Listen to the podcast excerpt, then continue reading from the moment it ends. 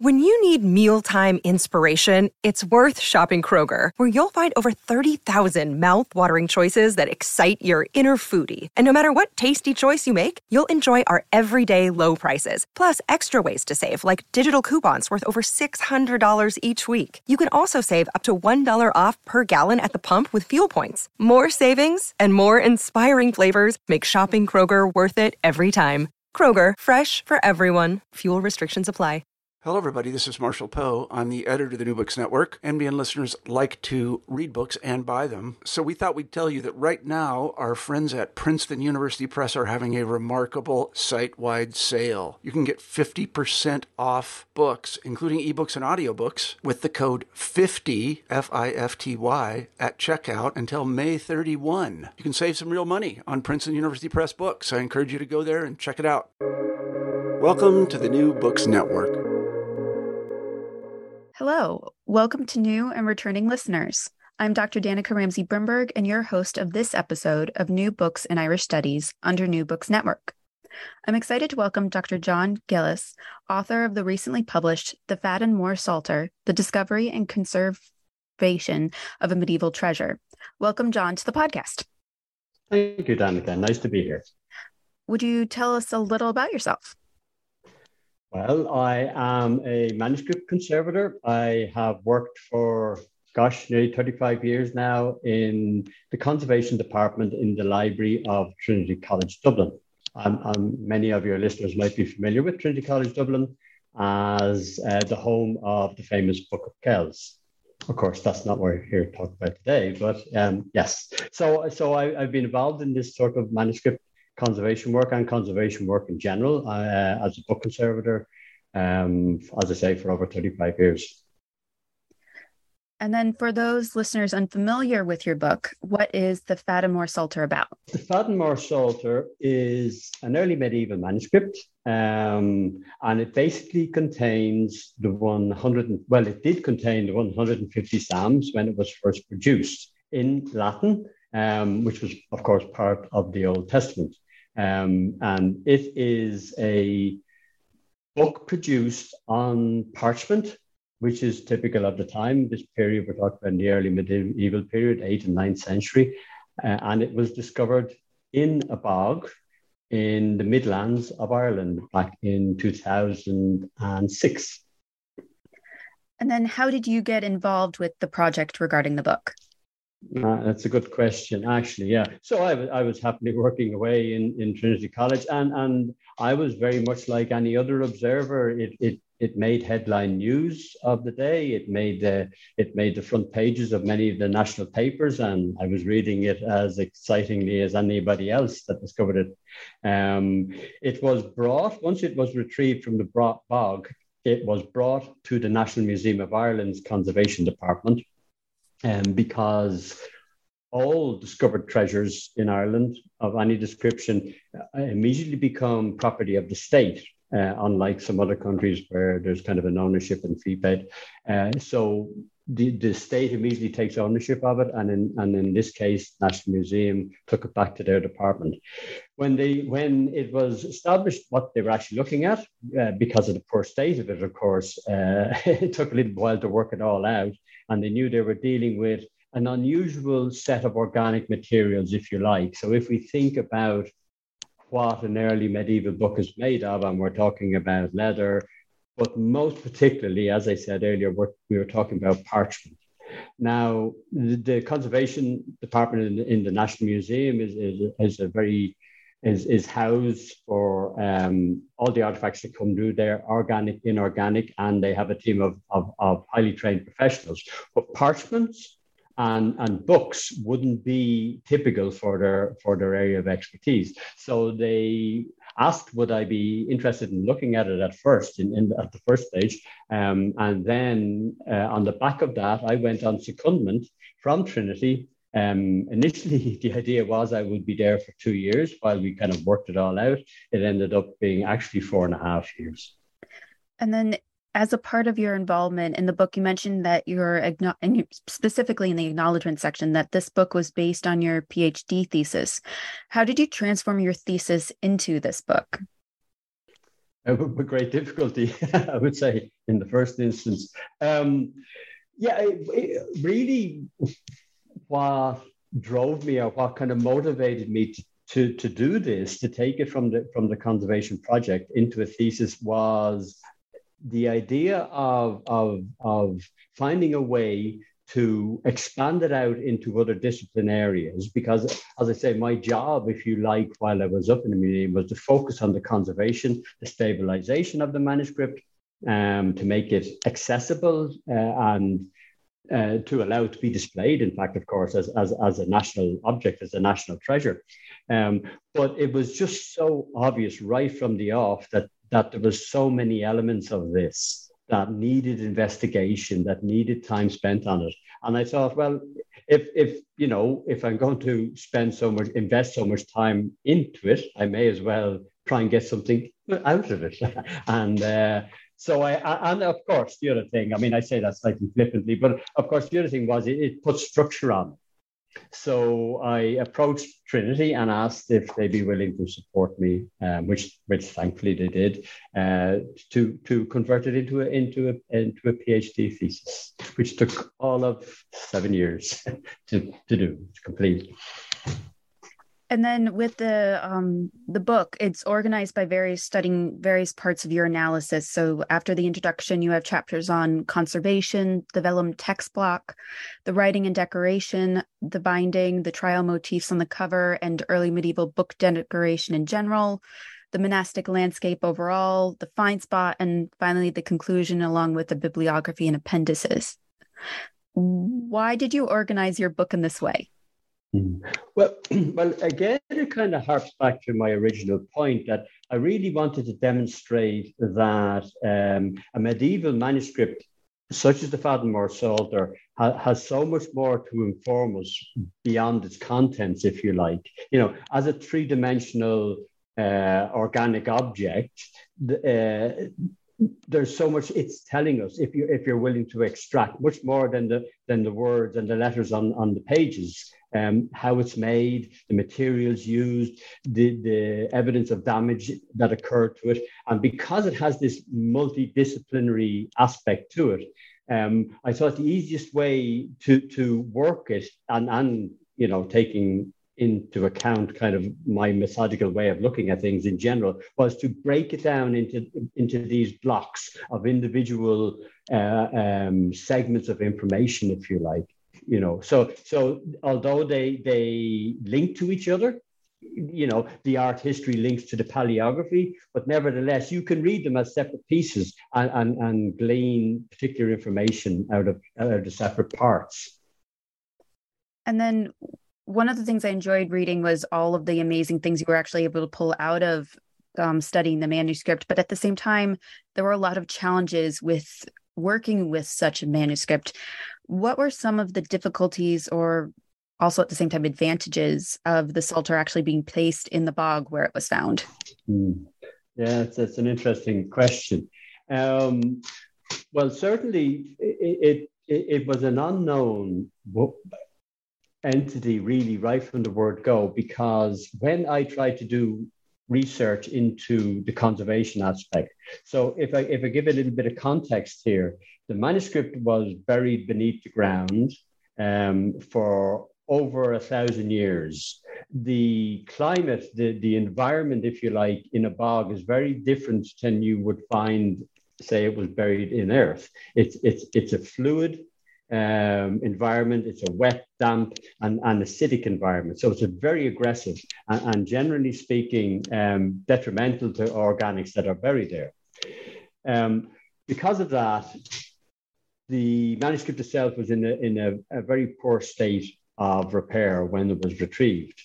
That led to a number of challenges was how do we stabilize this very fragile, very fragmented, with much losses to it. How do we stabilize this and make it accessible, um, as I say, for display, for scholars to study? How do we do this?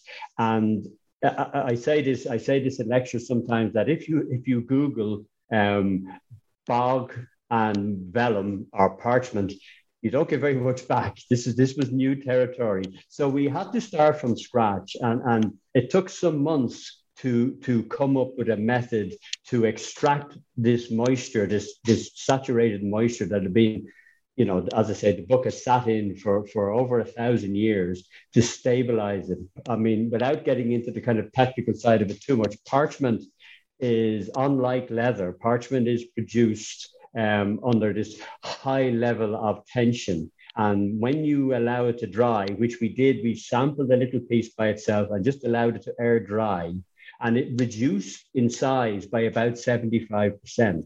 It's extremely hygroscopic. So you can imagine if we just decided to dry out this sodden book, we would be left with nothing but a big clump um, of, of, of solid parchment. In fact, it would actually be a lump of gelatin, if you like, more or less, because that's the kind of stage it goes through. It goes to this gelatinization. So, so finding a way to stabilize and, and dry um, the sodden parchment fragments, which are very fragile, broken, what was one of the, one of the kind of most stressful challenges and one of the most difficult challenges. But but we we we did. We, we, we succeeded, and that's why I'm sitting here today talking to you because we have something to talk about. Uh, we, we managed to uh, use a method of, of what we call solvent exchange. We, we swapped out the water for a, for a non-polar solvent, and then we dried through a vacuum. And, and although it took nearly two years to dry the whole manuscript, um, which is only 60 folios, but that's that's the kind of length of the process. So that was kind of one of the difficulties, one of one of one of the many difficulties that that um, challenges it presented.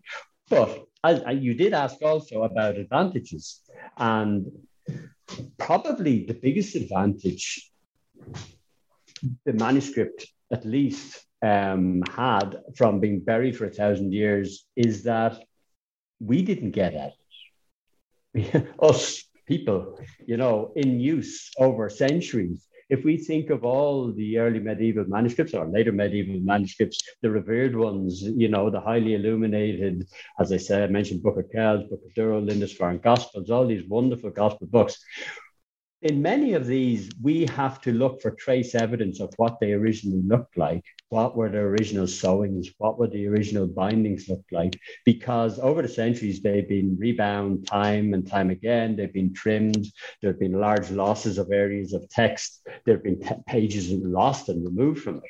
So because we know the Faddan Psalter actually was placed in the ground quite early on after it was produced, we know this from mm, uh, the strata and the location it was found in, then, it, then we know, although the poor thing was bashed up and disheveled and, and sodden um, and degraded, it was in its original state. It, it was, you know, unmodified, if you like.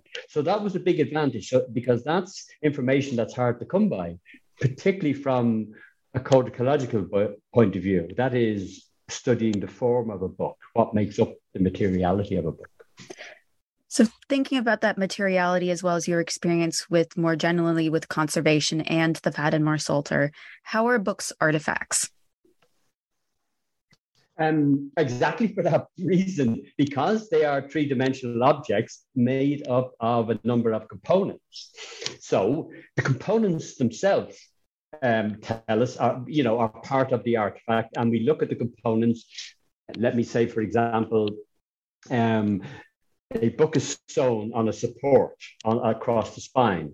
The materials they choose to use for that support um, inform us about the geography, where it might have been produced, the chronology, when it might have been produced, and the availability of materials. The leather they cover the boards with, if there are boards in play, tell us the availability of what sort of animal stock was around. Um, the style used tells us what influences came into play. What did the bookbinder or the scribe or the artist know? What was what was their knowledge base when they were producing the manuscript? So we know the influences from outside. So this is why I say, you know, if we think of it as, and I always say this about, um, you know, they are these three-dimensional objects that have much more to say than their contents. If, if you take the time to look at them, it's all a bit kind of CSI, but you know the information is there. So, uh, with this particular um, book, who would have likely owned it in early medieval Ireland, and how would this manuscripts have been perceived and used by them? Mm, yeah, good question. We can make presumptions, and obviously we can't know for sure. Well, we, we can't. Sometimes we do know for sure if there's a colophon, if if if, if the scribe is being good enough to sign it for us, and and and he's important enough to show up in historic documents, then you know we do have the odd manuscripts, such as the MacRegol Gospels, um, that that attest to this. But in general terms, we we we have to base it on supposition and on what we know was typical practice of the time. If we look at the area where the Faddan More Psalter was found, which is what they called the monastic Midlands, it was bang in the middle of what we call the monastic Midlands of Ireland. This was an area that was heavily populated with small and larger monasteries. So we can take a, a leap, and it's not too much of a, a, gamble, I guess, to say it was likely the product of a local monastery. Um, its use is a complicated one for the Faddan More Psalter in particular. I, I, could say wait, you should read the book and find out, but I'll give you I'll give you some clues that um, there are certain features on the book that that suggest it may have had more than just um, a personal devotional book, let's say, of a monk. There are markings on the cover to suggest it was the cover itself was being used as, as a way of testing out what we call trial motifs, testing out artistic designs. The way the book was constructed, which looks like it wasn't actually a single, it may, it may or may not have been a single block of pages. It may have been individual gatherings. And, and if it had a didactic purpose, if it was being used for teaching young novices, um, then having a book that you can give out in sections for, for the trainees to, to either learn their Latin from. Don't forget, Irish monks have to learn their Latin, it isn't the vernacular language here, um, or learn their letters and writing, then it may be a useful uh, way of doing it. So it, it was, it, it, I would say we're, we're quite sure it was it was the product of a monastery. Its function was pro- you know, we don't not really sure about that, but it, it's quite possible that it was used as a teaching tool, if you like. Um, with this particular aspect of its history in mind, can you walk me through probably i guess very as brief possible i don't want to give away details from the book but can you walk me through the life of this particular manuscript well you know it's supposition um, I, I, I haven't got the I haven't got the crystal ball to, to look into here. It's supposition to some degree, but it, yeah. So the, the cover of the manuscript is interesting in itself, and we'll probably talk about that a little more in detail later. But um, the, the cover of the manuscript dis- displays what we would call historic wear and tear. So there's and this goes back to the artifact aspect of it again. So just looking at it tells us it had a, a had a, a tough enough life. It's got tears in areas from, from just from use. You can actually see wonderful um, erosion of the pigment layer where it was held. And, and people, you know, in early medieval Ireland held books just like people in modern Ireland held the book. So you find the wear in, in, in, in specific areas. So the cover has suggests to us that it was um, it was well used, well worn, in fact, and, and multi-purposed. So as, as I mentioned earlier, there's these very, very fine scribings of, of people testing decorations, Irish, very much kind of this Irish style of um, decoration that you would find in the medieval manuscripts, this lace work and knot work and key patterns, all inscribed into the cover. So, so there's a, a you know an out an additional use, if you like, to the cover for the text block itself, for the Psalm, the book of Psalms themselves, I should say at this point that actually we've only got 15%. We, we have something of every page, we have something of all 60 folios, but there are large losses in most of the folio. So we're we're not looking at a complete volume from that point of view.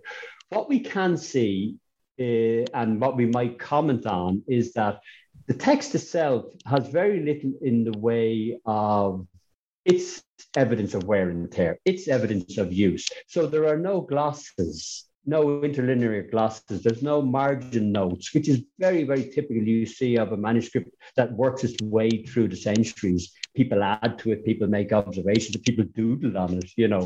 Um, so there's very little evidence of that. So, so that all suggests that that although the cover may have had a hard use and may have had a previous life, the manuscript itself was fairly, let's call it fresh, when it was actually uh, found its way into the book. And then with the creation of this manuscript, um, this is just one phase. Um, while the manuscript's being made, were there different people involved in the process of constructing it? And if so, how do you differentiate between individuals' work, or can you differentiate mm. between their work? Mm, good. It's a good point. Again, there, there, there are the odd manuscripts that, that are generous enough to, to, to inform us of this. The Lindisfarne Gospels famously talk about both the scribe and, and, and the metal work person and the binding. Um, in more general terms, what, what you can say is in, this period, um, and I'll reference Ireland particularly in this in this instance, uh, in this period, the production of a book in a monastery was an in-house operation from start to finish. Even even most likely from the point of view of the animals used to provide the leather and the parchment were, were probably out of their own stock. So, so it was an in-house process. And, and like you would expect, I guess, you know, there would have been specialists who would have been specialists in, in making the leather. There might have been the same specialist who prepared the parchment. Then, of course, you have the scribe and you have the artist, but very often you will have more than one scribe um, within a manuscript. In fact, it's most it's more than likely you'll have more than one scribe involved. It's it's more unusual to have a single scribe. The paleographers um, will determine that by looking for changes. It's not my area of expertise at all, but they will note differences in the hand. They often explain them to me. I can't see them, so it's a it's a fine art um, where they can see changes in the writing style, or and it can be very very subtle because, of course, all these scribes are trained unlike today where where you know where you you've got a you're not trained in how to write specifically um, they were trained in a very specific way in a very specific manner to use a very specific style and in the case of the Faddan Psalters it, it's a hand we call insular majuscule so every letter was supposed to be formed in, in a particular way so but subtleties and, and and and and of course just human you know differences mean different scribes have different, and that's how we determine um, a change in hands. And then, were you able to? Granted, I know the fragmented nature of the Faddan Psalter, but were you able to determine any different people being involved, perhaps in the creation of the manuscript? Well, all we, not not really, to be honest. I mean, all we know is there was a scribe, and uh, there other people certainly had access to it. As I say, referencing back again to this kind of doodling on the front cover, I can't imagine the scribe themselves, you know, if it's their precious manuscript, then, you know, you imagine it at home with, with, with your favorite hardback book that you've bought you can't imagine yourself scribbling on the front of it, can you? You know, so so certainly other people seem to have got involved, or, or, or perhaps a manuscript falls out of use or function, um, because of course all these manuscripts at this stage were being copied from an exemplar. That's what they're doing. They're producing copies of, of a known text. Um, so it's really it's it's it's near impossible to say how many people are involved with it. Um, but you know, as as a kind of as a kind of um, conservative estimate, you, you would imagine there was a, at least a scribe and at least a craftsperson of some description to produce the substrate for them to write on. And then thinking of these designs as well as the text and the construction of the manuscript, is could you one of the most interesting aspects of the manuscript among many within your book is the fact that it different cultures were drawn upon both within Ireland as well as outside of it. Could you please more elaborate more on that? Yeah, I mean um, that's that's this is where Faddan More became. It, it, added an additional um, kind of thread of interest, if you like. it's an element that we weren't expecting. So when the let, let me let me let's go back to 2006 again a little bit here and, and when the manuscript was discovered and when when news of this broke. And when when it was discussed with scholars they all went oh we knew it would be a psalter you know if, if they were going to find a book in a bog don't forget it is the first ever book medieval manuscript retrieved from a wetland environment in Europe, don't mind Ireland. Um, but they all went, oh yeah, we knew it would be a Psalter because because the Psalter played such a central role in, in monastic Ireland from a teaching point of view. As I say, don't forget the uh, Irish monks um, didn't have Latin; it wasn't their language. So not only when when when they were taking on Christianity on board, they also had to take on the language of Christianity, which was of course Latin, and the written word was in Latin. Um, so you had that aspect to it. Um, sorry, uh, yeah. So I'm losing the thread. What was, what was I? What were you asking me? Um, were different cultures involved in? Were did different cultures inspire the people that were working on the manuscript? Uh, yeah, so this was the aspect, and, and again, it goes back to a point I made earlier about the idea that it was untouched by us. It, it, it, it had survived in its original condition, albeit now a very poor condition. So it had it had avoided all modifications through the centuries. And what um, that condition and what that structure told us was that the influence was from a, uh, a Roman Greco Christian influence, a Mediterranean influence from the Near East. Um, where, where, where in fact the codex was developed, the folded book as we know it today, that developed. And that had a particular style to it and, and a particular way of manufacturing it.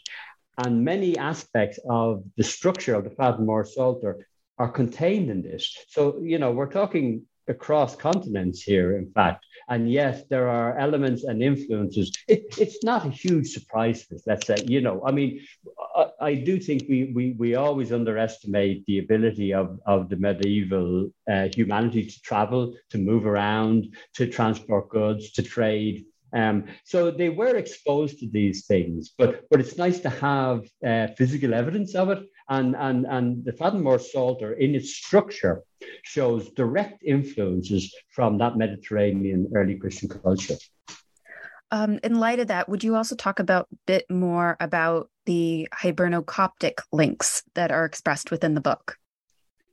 Yes. Well, it, it, that's kind of honing in, if you like, a little bit more on what, what I just commented on that. So when when the book was discovered, um, the cover we could see the writing, and, and as I mentioned earlier, we could see this very Irish hand, this insular majuscule hand, and everyone, yep, that's definitely an Irish book, no doubt about that.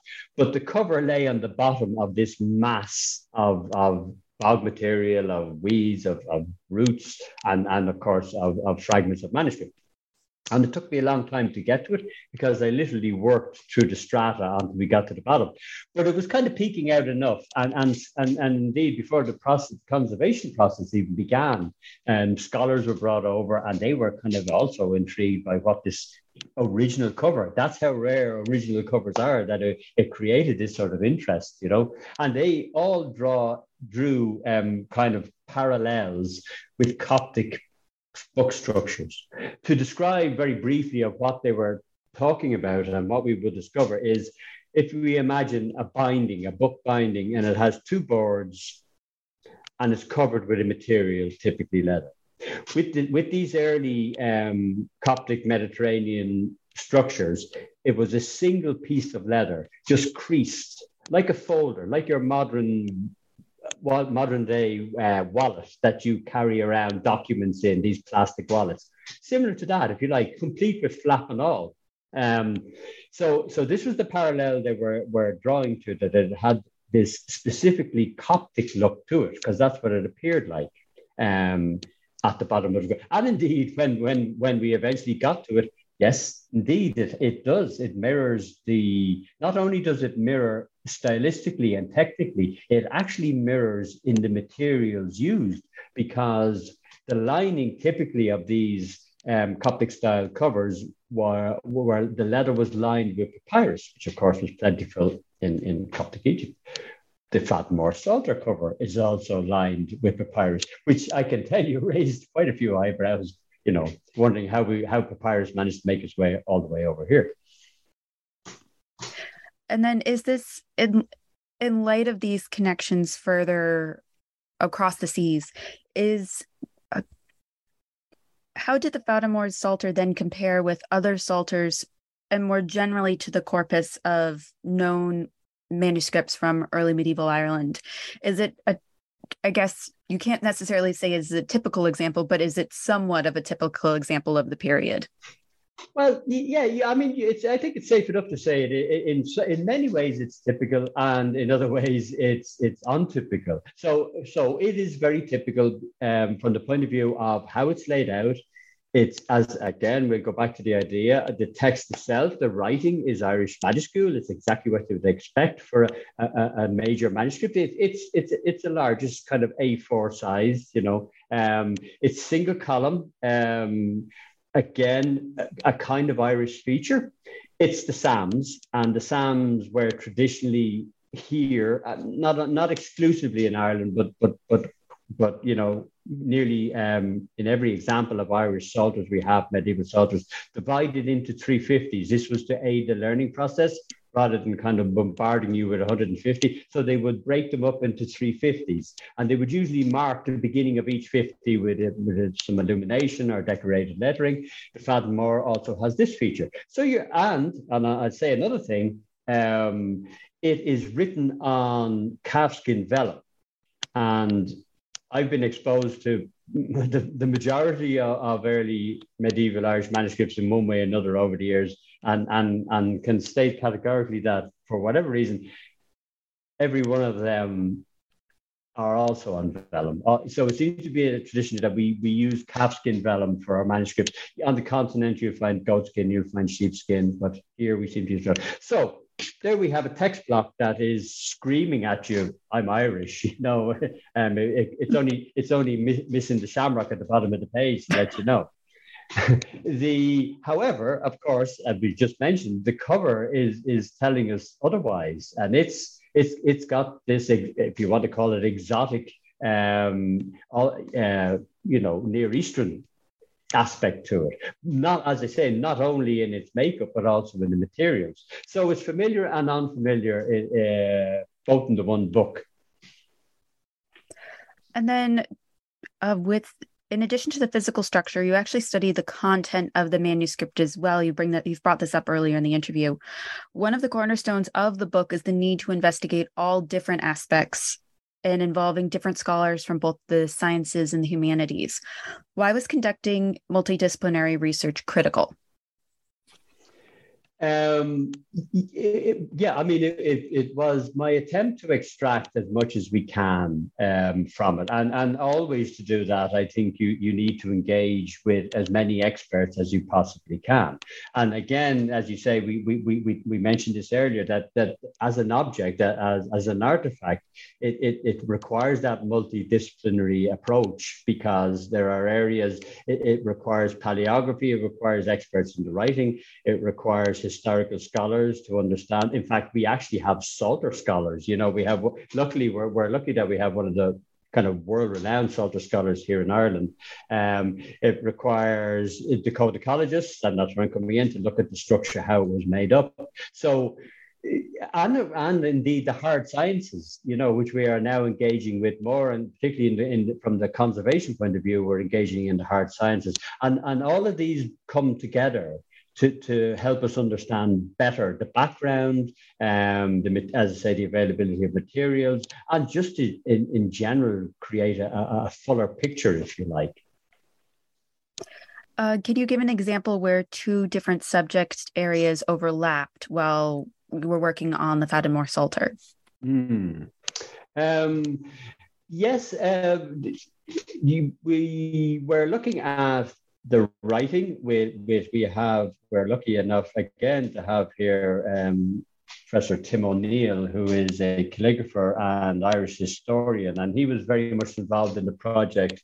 Uh, as I say, looking at the writing, he so he understands um, changes in hand, changes in style. But we also wanted to see if we could analyze what were they using to write with it generally uh, at this period we expect iron gall inks to be used. But in order to, for that i mean with experience you you get to be able to tell these the difference in inks and carbon inks and iron gall inks but you need the science to back it up. Otherwise you you, you can never really be sure and there can be combinations. So co- combined with tim's work of, of saying you know what was used and how it was produced we we applied the hard sciences of xrf um, X-ray fluorescence, and this reads the component parts of the pigments. Um, and by reading the component parts of the pigments, we can determine what those inks were. And, and you know that's just one example uh, where where particularly the hard sciences and, and the kind of scholarly side of it combine to, to get an end result. And and and and the end result of that, although you know, not, not necessarily getting any any world breaking news, but it's it's confirmation. It's solid confirmation that what we're looking at is what we think it is. And then turning to the contents of the manuscript, why were the Psalms critical at this time? Yes. Um, again, it goes back to an earlier point I was making about when Christianity uh, arrived in Ireland um, in, in the fifth century, and, and we slowly started to absorb it and it was accepted. It part of the Christianity, what obviously it, it's it's um, a religion of text, it's a religion of words, um, which requires books, and the, the language of Christianity is Latin. So not only when, when, when Christianity was taken up and accepted here and it started to develop, it, it moved from a diocesan aspect of Christianity quite quickly by the sixth century into a more monastic. And, and in, in, in fact, this is the kind of you know world that Faddan More was from. Uh, the kind of monastic Christianity developed here quite quickly um, and almost overshadowed the kind of diocesan Church of Rome um, but in order to train these novice monks, the Oblates, uh, not only did they have to learn the language, they had to um, learn their texts, their religious texts. And the Psalms was always seen as, as, as an ideal way of doing both. So they would learn their letters. They had to, as I say, commit to memory, which is an amazing feat. I always think all 150 Psalms. Um, so it, it, it, was very much this, although it's part of the Old Testament, of course, it, it was very much a didactic part of training monks um, to become, you know, to, to, be able to become what they call uh, psalters. So they were trained in their psalms. Your book is also as about as much the context of the Psalter in early medieval books and manuscript production. Why was this such an essential element of your book and to weave it throughout the uh, throughout your book why was sorry i not follow that sorry why was such uh, mm. why was uh the providing the context of the psalter as well as early medieval manuscript production an important element of your book yeah, well, because um, it, it, again, it, it, connects to the previous point that because the Psalter had such a central role here, and, and generally, I think, through, through the Christian world, it played such a central role. And, and interestingly enough, one of our very earliest manuscripts, surviving manuscripts in Ireland, the Cathach, um, uh, dates around 600, is actually also a Psalter. Um, and, and we have very few of them. There must have been loads of them. There must have been lots and lots of psalters um, and other, of course, gospel books, etc. But but we imagine there must have been a lot of psalters around. So, but we very little to compare of them. We've we've much later ones, um, and we have the Cathach, this really early one from 600. But we also have some from uh, 11th, 12th century. But nothing from that what what they call the kind of high period in this uh, early medieval period. Um, and the Faddan More arrived bang in time, just in that perfect moment. So it had a it has a, a, a, very significant context, if you like, from the corpus of early medieval manuscripts that, that survive here. And then what does then the book reveal more about the connections of early Irish monasteries um, and monastic sites uh, in Ireland in general to the rest of the world? Yeah, I mean, we, we know about the Peregrini. We know that um, once once monasticism uh, established itself here, uh, very shortly after that, in the seventh century and eighth century, uh, they they migrated outwards again. So so this is kind of on the back of the Dark Ages, where where you know society had had kind of um, broken down and and religion had kind of faded we had Ireland, who had originally got its religion from Europe, was now going back if you like, and bringing it back and spreading it. So, um, and we have, of course, we have extant evidence of this throughout Europe. We, there are monasteries uh, in, in Italy, in Bobbio, in Switzerland, in St. Gallen, and these are all Irish monastic sites that were established by Irish monks um, spreading out. We also, of course, have have in our in our annals, in our historic documents, evidence of um, monks coming here to train from as far away, believe it or not, as Egypt, as you know. So there is, uh, although we have no solid evidence, it is documented that um, we had monks from. So, and you've also got the pilgrimages, you know. So the as, as well as well as these kind of establishing um, uh, monastic sites outside of Ireland, and this was seen as part of their mission. Uh, they would also travel, and and so you get you would also, of course, get pilgrimages where you've got um, monks and priests coming from various different locations and, and congregating Rome would be an obvious one where they would congregate. So you get this kind of uh, you know, cross fertilization, if you like, uh, uh, uh, of, of belief and of, of discussion of, uh, and in fact, we even have artifacts. We have um, it's been exchanged and evidence of that happening, you know, during these these pilgrims. So does then the Faddan More Psalter encapsulate uh, early medieval Irish culture and life through these links, and as well as other aspects of it? Yeah, I suppose it does, and, and in fact, it does it in a way that um, other manuscripts don't. Uh, that you know, other other high end, highly illuminated manuscripts don't, and and and and that's because it, it is displaying elements in its binding of, of something that's not typical of, on our shores. It's, you know, so we, we're having, we're seeing direct influence from another um, Christian culture on Irish culture, and it's physical evidence of that. Now, there is still argument uh, as to whether this, this cover of, of the Faddan More Psalter is an import, is it from one of these remote religious um, sites, or it's the technology learned and adopted here. It, either either, there are two camps, and you know it remains a kind of mystery. But it does demonstrate, as you say, it does demonstrate very well that that Ireland wasn't this inward, insular-looking culture. That it was part of the larger Christian world at that time. And, and, and, indeed, a key part of it from the point of view of, of expanding it uh, and, and of, of producing the manuscripts. They were, you know, avid, avid copiers um, of, of texts, even outside religious texts, of early Roman texts. And then, what is your favorite part of the book? Probably the beginning of Psalm 51, Quid Gloriaris um, if you if you remember, I mentioned earlier about this dividing up the Psalms into the three fifties, and in the Faddan More Psalter, they mark the beginning of the each of the fifties by using a decorated letter. Otherwise, the, the Psalter is quite plain, and there's very little in the way of, of decoration. We don't have all this wonderful illumination you see in, in, in the exotic illuminated manuscripts that survive.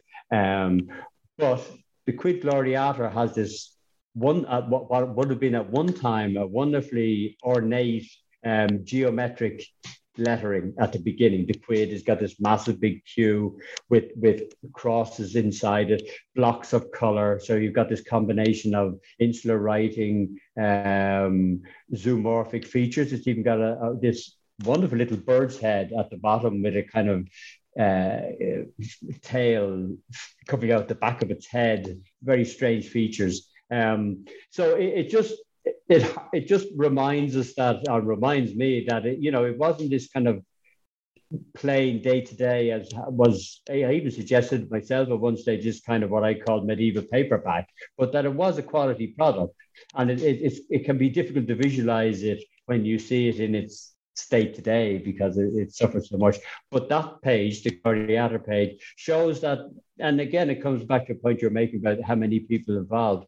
That you know, this this was a, a skilled artist produced this wonderful page, and and we we actually had it reproduced um, because, of course, but um, we, we had this quid gloriata paid reproduced. It, you, uh, it's in the book, and it just gives you an idea of the vibrancy and, and the skill um, and and the visual effect this manuscript would have had. And then, what is the one thing that you hope readers take away from reading your book? Mm. Right. Um, well, just uh, I guess that um, they appreciate what was required to produce a book like this in that period, but also what can be achieved when what appears to be very little uh, surviving by just through through hard graft, through the resources being made available to you, and having the access um, to the expertise you need. That you know, as I say, what what looked like, and and to give you an idea, this this manuscript before its conservation treatment, before when it was taken out of the ground, um, quickly gained the nickname of the Lastania, and it, just based on what it looked like.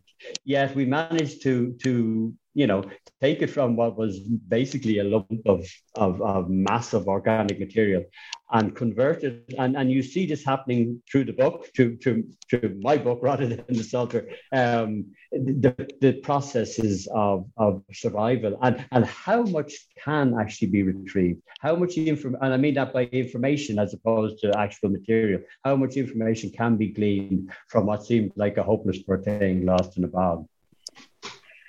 Do you have any future projects or anything else that you'd like to mention on the podcast? Hmm. I'm eh, well. Um, currently, I'm turning my focus to um, later medieval Irish material uh, and Irish language manuscripts, which is another area. Obviously, the written word here in through all this period was, was in Latin, as I say, typically. Um, the odd Greek, but mostly in Latin. But uh, the vernacular came back into use in, in the kind of later centuries, from the kind of 12th century on. And there is a lot of work there. We, we, we don't have a, a huge survival rate, but across institutions here and indeed abroad, um, are, are um, um, very important Irish language manuscripts. Um, so at the moment, I'm kind of involved in looking at the codicology of these manuscripts, how they were put together, what their usage was, the materials used. So the same thing. So yeah, it's it's ongoing, never ending. it sounds really interesting. Thank you so much, John, mm. for joining me today to talk about your book. Pleasure. Thank you. To find to find out more about whether this was an the Faddan More Psalter was an un- unintentional deposit or an accidental loss, by Dr. John Gillis's book, The Faddan Psalter The Discovery and Conservation of a Medieval Treasure, which is available now through the Wordwell Group and the National Museum of Ireland. To see the Faddan Psalter itself, you can visit the National Museum of Ireland Archaeology on Kildare Street in Dublin. If you'd like to hear more episodes, subscribe to New Books on Irish Studies on the New Books Network website, Spotify, Apple Podcasts, or wherever you listen to your podcasts. Until next time, stay, stay safe and keep reading.